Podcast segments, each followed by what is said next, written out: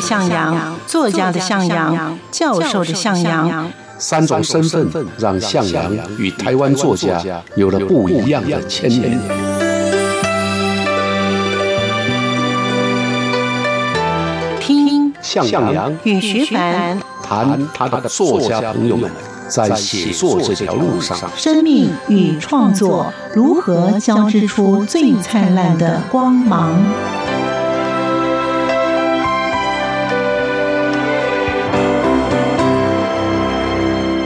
欢迎收听《写作这条路》，我是徐凡，作家向阳老师。在节目当中，让我们认识这位写作就像是根植于这块土地上发芽、开花、结果，永远有最深的感情的为母土而书写的散文家阿胜。欢迎收听。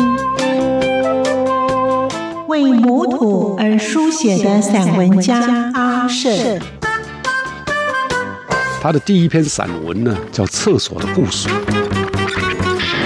欢迎收听《写作这条路》，我是徐凡，我是向阳。今天的向阳老师呢，要让我们认识呢这位作家呢，是为母土书写的散文家。阿胜，阿胜是谁呢？他的作风以及他的诗风，还有他的写作的方式有什么样的不同？老师又怎么认识他的呢？嗯待会在节目当中都会跟我们听众朋友分享。老师，您跟这个阿胜这位作家的认识很早了，是吗？ 很早，在我们年轻的时候，刚好两个人都在《中国时报》服务。嗯，啊，那时候我在《时报周刊》啊，他是中国时报的这个人间副刊的。重要的编辑，因为这样啊，所以我们都写作嘛啊，他是以散文啊出发，而且因此成名。嗯，他的第一篇散文呢叫《厕所的故事》啊，发表的时候呢，很受到诗人杨牧的赞赏。哦，这样一赞赏呢，他就进入了《中国时报》。啊，所以一篇文章，一篇散文，嗯就这篇散文，哎，决定了他的工作，而且是当时很受我们年轻作家非常羡慕的副刊编辑的工作。那我们两个因为都算是一九五零年代出生的台湾的乡下孩子，嗯郑卡因呢，同时起步。那另外有一个重要的原因是。我跟他大概对台湾的土地啊有比较深厚的感情，嗯，我们两个写作的一些主题呀、也有点存在同样的某种默契啊。比如说，我们会比较写多一点乡土的故事，也可以叫做说我们的作品都有土臭味的，嗯 有土地的臭味 啊啊！因为这样，所以我们就臭味相投。所以都是爱乡土作家就是了。对呀、要郑康英那么南部来的乡下小 孩呀。所以他就从这一篇呢厕所的故事呢是，就进了报社工作。哎那其实他写作其实很早，在高中时期就写了。他高一的时候呢，在台湾日报的副刊呢就发表了小说、哦啊，所以算起小说来，哎哎哎，算起来这是非常早的一个早会的作家嗯啊。后来他进入东吴大学中文系，嗯可是那四年呢没有发表作品，忽然停了笔。嗯，到了大学毕业以后，才开始重新拿起笔杆。他最早的一篇作品是《同学们》，那个时候在《中国时报》的人间副刊呢、嗯，是非常重要的副刊哦，是发表。那这篇佳作呢，让整个人间副刊的编辑部惊艳。哦，啊，当时负责督导副刊的是杨乃凡，嗯他曾经担任过，后来担任过《中国时报》的社长，啊，就召见了这一位年轻的作家，哦嗯啊，而且要他说你到报社来上班，他用一篇散文就进入了当时同辈作家非常羡慕的《中国时报》，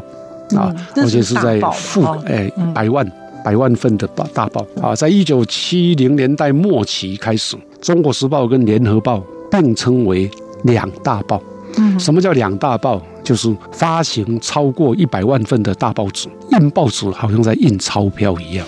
啊，所以它的副刊的影响力当然相对的就很大很大是。的，所以呢，也就开启了他编辑的人生的历程。是的，之前有提过的乡土文学论战呢，是在一九七七年哦。这个时候呢，也是散文家呢阿胜呢，他自己本身到城市来开始工作了嘛。对，就是刚刚讲进入《中国时报》在大理街、啊，在台北市大理街的《中国时报》工作现。现在好像也还在那里嘛，哈。对对对，现在报社的总社还在那里。嗯对啊，啊，那当时对他来讲，一方面啊写他的童年，一方面也写台湾的乡土。嗯哼，像我们刚刚提到的这个厕所的故事，就让它成为当时文坛呢啊大家瞩目的一个新锐。他写的乡土啊，写日常的一些琐事啊，像上厕所到底用什么来卫生呢？ 我们现在是用卫生纸，以前是用那个用那种竹片呢、写这些故事哦，啊啊，所以啊非常有趣。那他的下笔啊、用语呀啊也是呃充满了泼辣、讽刺，还有诙谐。也就是说，你在读他的散文的时候，经常会忍不住就喷出饭来，我 们叫喷饭，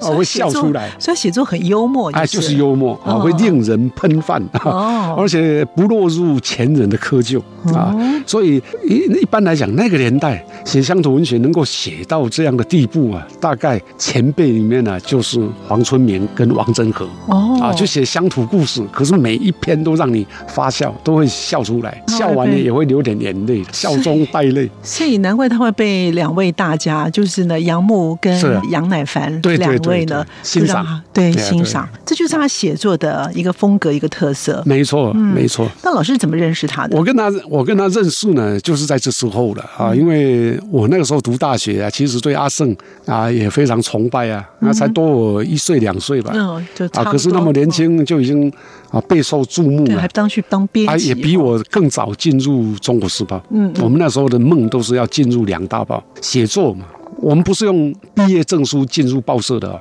我们都是用文章，也不是因为新闻系才进入报社啊，都是文章。那报社能够容我们去的地方就是副刊。那我跟他认识呢，当然就跟这个有关。一九七八年，我记得当他红的时候，阿胜开始在文坛红起来的时候，我还在当嗯兵。我那时候是工兵二等兵，因为预官没有考上， 我的老老师都觉得奇怪，你大学毕业的应该是军没问官呢题啊啊，怎么变成大头兵？ 因为我军训都没有 通过，啊、军训为什么没有通过？为什因么为我都翘课，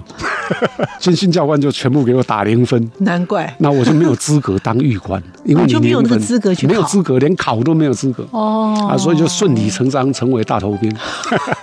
那当了大头兵之这后样呢更？有时间写作。哎，也没有啊，哎，大头兵哪有时间写作？每天像我是工兵，我每天带着圆锹、十字镐，我们的军服从来没有一天是干净的，都是流汗、泥土、灰尘。哦，真的哦、对啊，因为每天都在外面做工啊。哦，你看到那种工地上的工人，就是工兵的那个形象 啊，纪律也很涣散的、啊。嗯啊所谓纪律涣散，就是啊，也不用穿戴整齐啊，嗯对不对？因为随时要做工啊。那带着圆锹、十字镐，跟着我们的营队，我们是到处流浪的。啊，就是哪个地方有工需程，我我们就们就要去被我这个营就被派到那里去啊，所以我整个台湾呢、啊，大概走遍了。没有走遍，我都在西海嗯岸，从龙岗啦、桃园的虎头山呐、苗栗的山湾呐、啊，嗯一直下来，一直到高雄的小港机场哦啊，这这个都是在我们工作的范范围里面。二等兵就是大头兵，大头兵就是最苦力，所以我那时候的那个军中的生活了，嗯并不啊轻松哎嗯哈并，不轻松啊。但是我也在写作啊，所以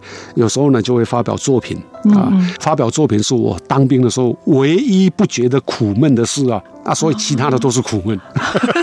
那人间啦、联合啦、都会刊出我的书，是啊所以在这个投稿过程中就认识阿胜了。因为他是副刊的编辑，但真正跟他认识的应该是一九七九年我退伍了以后，嗯，我到台北工作，担任文案编辑，嗯啊，所以我们就有机会见面。这一年呢，《中国时报文学奖》增加了一个叙事诗奖，我用一篇作品，我写了三百多行的长诗，叫《物色》，对，啊参赛，我得到优等奖。那当时跟我联系的就是阿胜，然后这首诗发表是整版发表，上头访问我写介绍文的也是阿胜啊，所以因为这样我们就成为好朋友。哇哦！所以后来因为老师写征文，所以呢，反而变成跟他是同事不，是，一九七九年过了嘛啊，然后我得了《时报》的叙事诗奖。嗯哼，第二年的六月呢，刚好《时报周刊》呢欠一个编辑。那《时报周刊》有一个习惯啊，他找的编辑都一定要是诗人。哦啊，原来的编辑已经是主编了，叫商琴，嗯哼，他就跟他们老板简志信先生推荐。说可以找年轻的诗人，推荐了我。因为这样一个状况下，我就带着我的诗集，第一本诗集就成为《时报周刊》的的编辑了。那进去以后，阿胜的办公室就在我斜对面哇啊，所以这更常见面。他那个时候好像也已经从《人间》副刊嗯，啊调到生活版，应该是主任了啊，编辑主任了嗯啊。他经常三不五时啊，就丢一张什么幻灯片给我，要我干嘛？看图写字。 比如说啊，这个幻灯片上面呢是宋报生，那就要我要写个五六百字的宋报生的那种文 字，然后就这样发表。那还好老师啊会所以写哦。我经啊，我们在报社几乎无所不能了。你丢个就变东成西训来，练你们编全才了，告诉我们写六百字，我们就写六百；告诉我写五百，我们就写五百。就像上次我提到林清玄， 是他的办公室就在我同一个办公室的另外一边。嗯我跟他说：“啊，你要写个六百字，他给我就是六百字；写八百，他就给我八百。”阿胜。要求我，我也一样也是一样哎，对，因为我们互相鼓励，互相学习。哇，好，所以老师呢，退伍之后呢，进入了《中国时报》，是也就是你们当时非常理想的中国跟联合的两大报哦。阿胜呢，他在一九八一年呢，出版了他第一本的散文集，叫是《唱起唐山谣对》。这本书有什么样的特别吗？唱起唐山谣是作为阿胜的文学出版的第一本书嗯散文集。刚刚讲那个厕所的故事，哦，就收在这一本书里头。这对一个年轻作家来讲啊，啊，比结婚还重要啊！一九八一年，阿胜出版的第一本散文集，对他跟对我啊，其实都有意义啊。出版以后呢，阿胜就送给我一本啊，然后希望说啊，老兄弟啊，他经常叫我老兄弟的，请你写一篇评论。我当然义不容辞了，我就用一个题目叫做“直朴而文畅”，就是说他的这个散文呢、非常朴素，可是呢却非常的呃畅达。为题写下了我的读后，当时我给他的意见，或者说我在阅读他的散文之后的感想啊，我记得是放在《台湾日报》的副刊。我评价阿胜的散文，说他呢不是一个美文家，你在他的俚语俗谚里面，在他的日常用语里头。我们看不到徐志摩，可是我们看到了什么？看到了生命，以及生命的甜美跟苦涩。通过阿胜现代散文多辟了一道活水，这道活水啊，从民间来，也流回民间去。不只是见证的镜子，也是引望的窗口。我为什么这样讲呢？啊，因为在我们出道的那个年代，写散文呢、啊，几乎都被要求要写美文。什么叫美文？就词藻意象都要很美丽。可是写台湾的乡土，哪有可能词藻意象都很美丽呢？对，那阿胜啊，就是翻新的这一个所谓美文传统的，在我的年代的作家里面的第一个人。他写的作品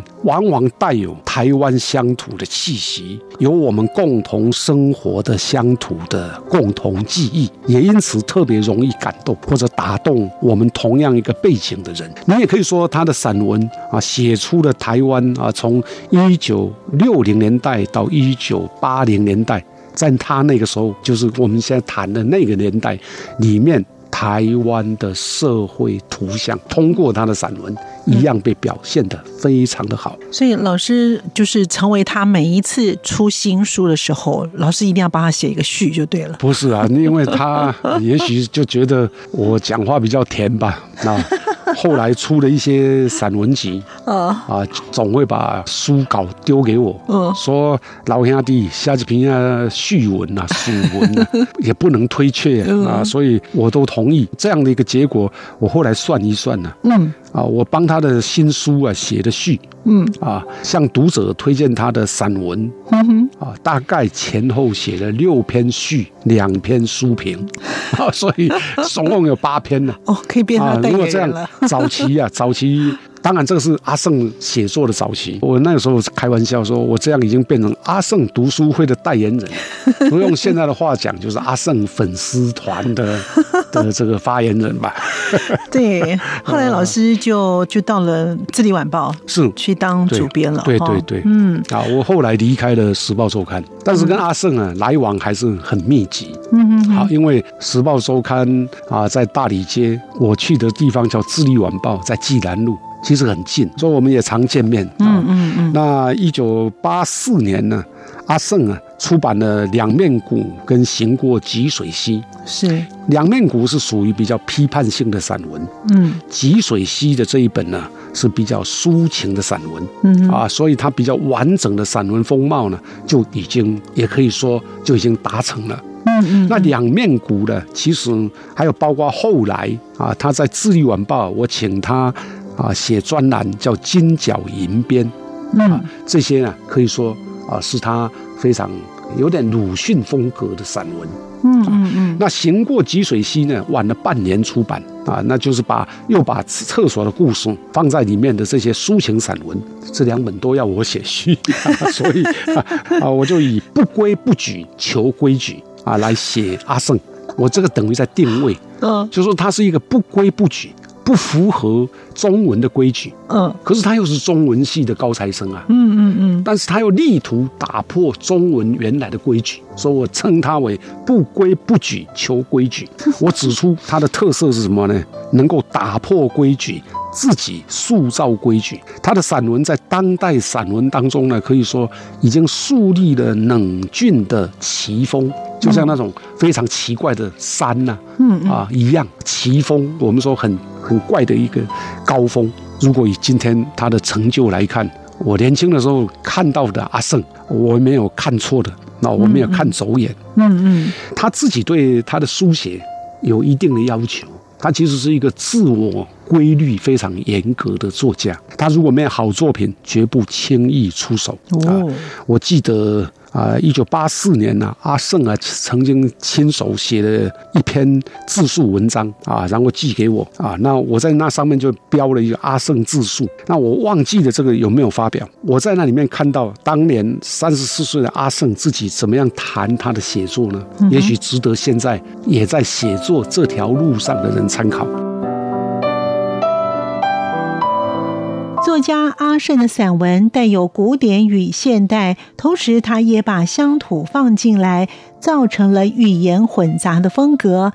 由于小时候的成长在乡间，之后在都市，却也成为他写作的另外一种特质。他很能够看到人性的矛盾。我们继续聆听向阳老师带我们去认识这位作家阿胜。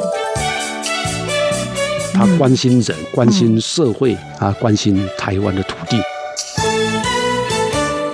他说，个人的看法是不要离开共通的人性，别脱开群体的社会，倒也不一定要实用。说实用太悬，不过私心式的呢喃，关门式的梦话，我极不喜欢。一篇叙述小时候祖母如何为自己把尿的文章，好过一篇失恋后写给女孩看的中心话。我出生在战后破败的乡下，一切都很简陋，懂得很多活在泥土上的人该懂得的人类活动，这对我的写作很有帮助。我不喜欢水泥、钢筋跟三房两厅两厕，那是生力面。小摊子饭铺最好，只要卫生点，则几乎无缺失。写作也是如此，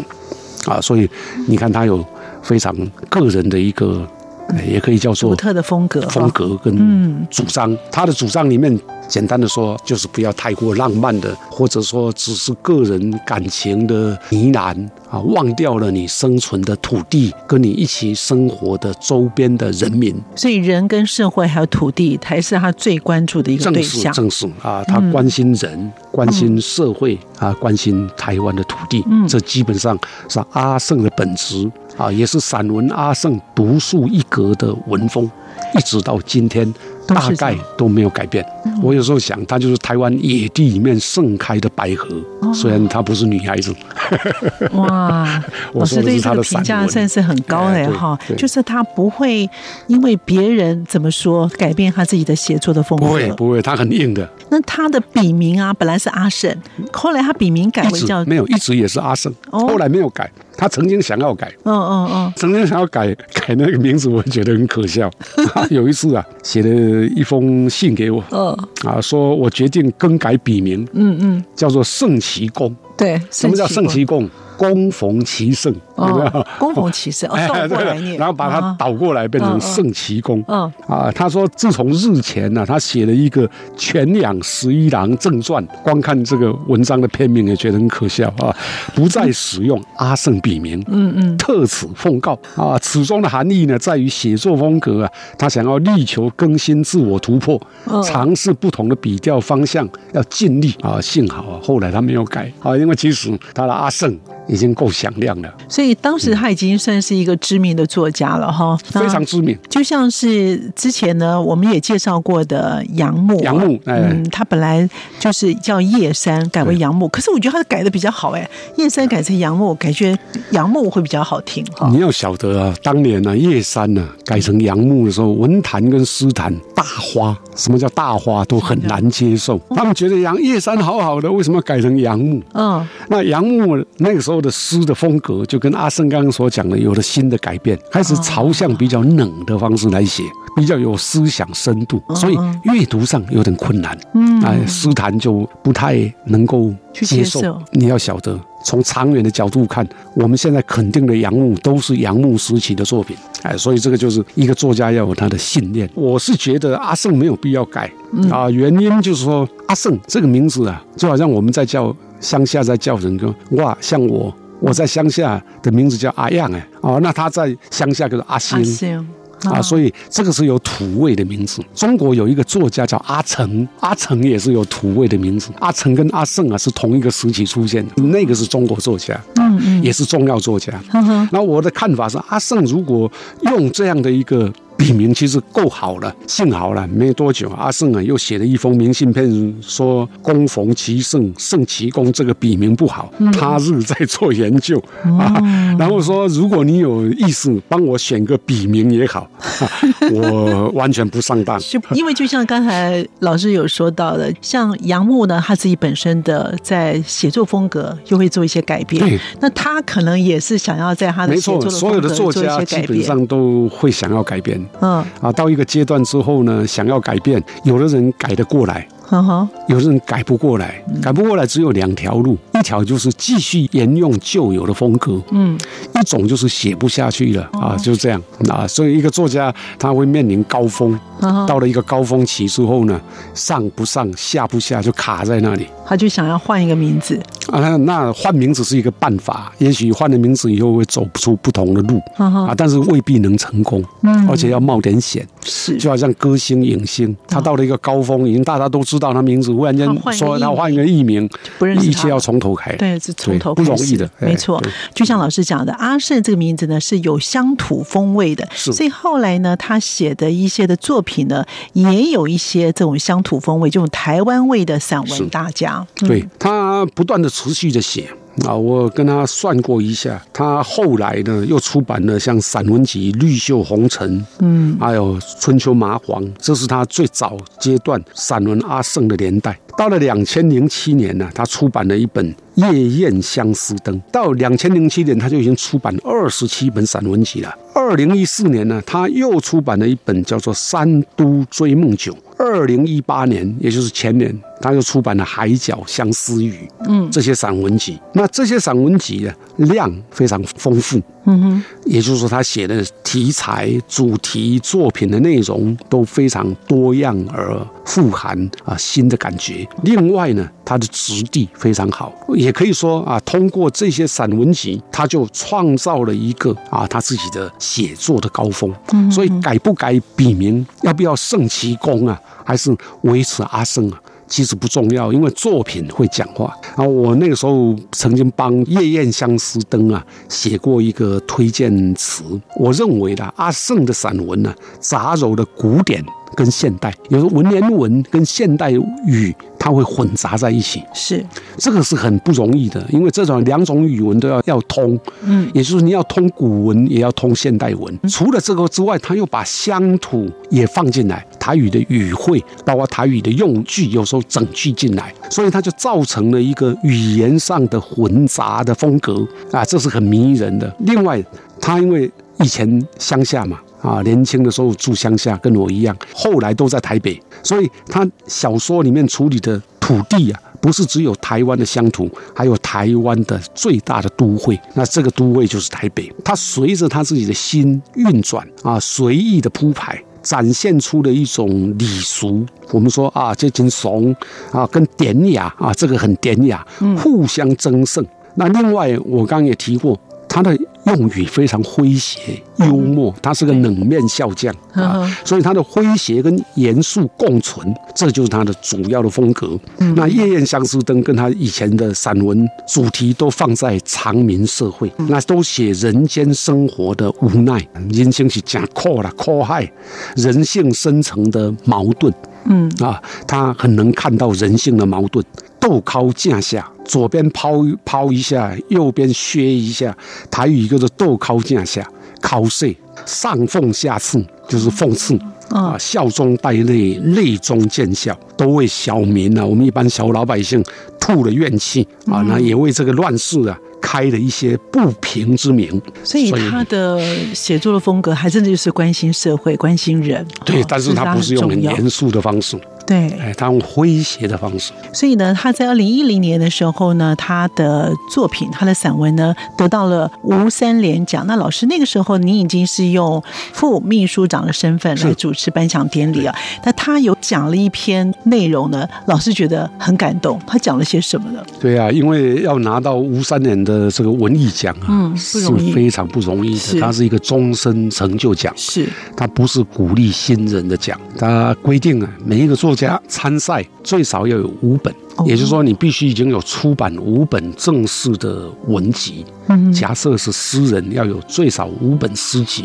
哇小说家最少五本小说家。嗯啊，所以是一个很严格的文学奖。嗯那他在两千零一十年就得到了，我为他高兴。嗯那我是吴三连奖的，那个时候我担任副秘书长，现在我是秘书长。通常我的工作很简单，就是每年要主持一个颁奖典礼嗯 哦啊，，因为这个奖不容易啊很特其实不殊。容易。嗯他整个整场颁奖典礼从头到尾全部讲台语啊，所以我是看着中文练台语啊，就是任何东西都是看着中文练台语。哇，那我当时就朗读了这个评审委员会给他的评定书。这个时候，我跟他已经交往三十多年了。当时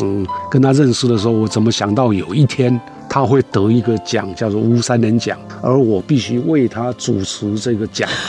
啊，然后来没念想过哈他的得奖词。啊对，我我想人生啊，都是与缘分啊。嗯那阿胜当天呢，其实也讲了一段非常令我动容的话，嗯哼他也是用台语啊。嗯那我用练的，我就不用台语来练了啊。他这样说，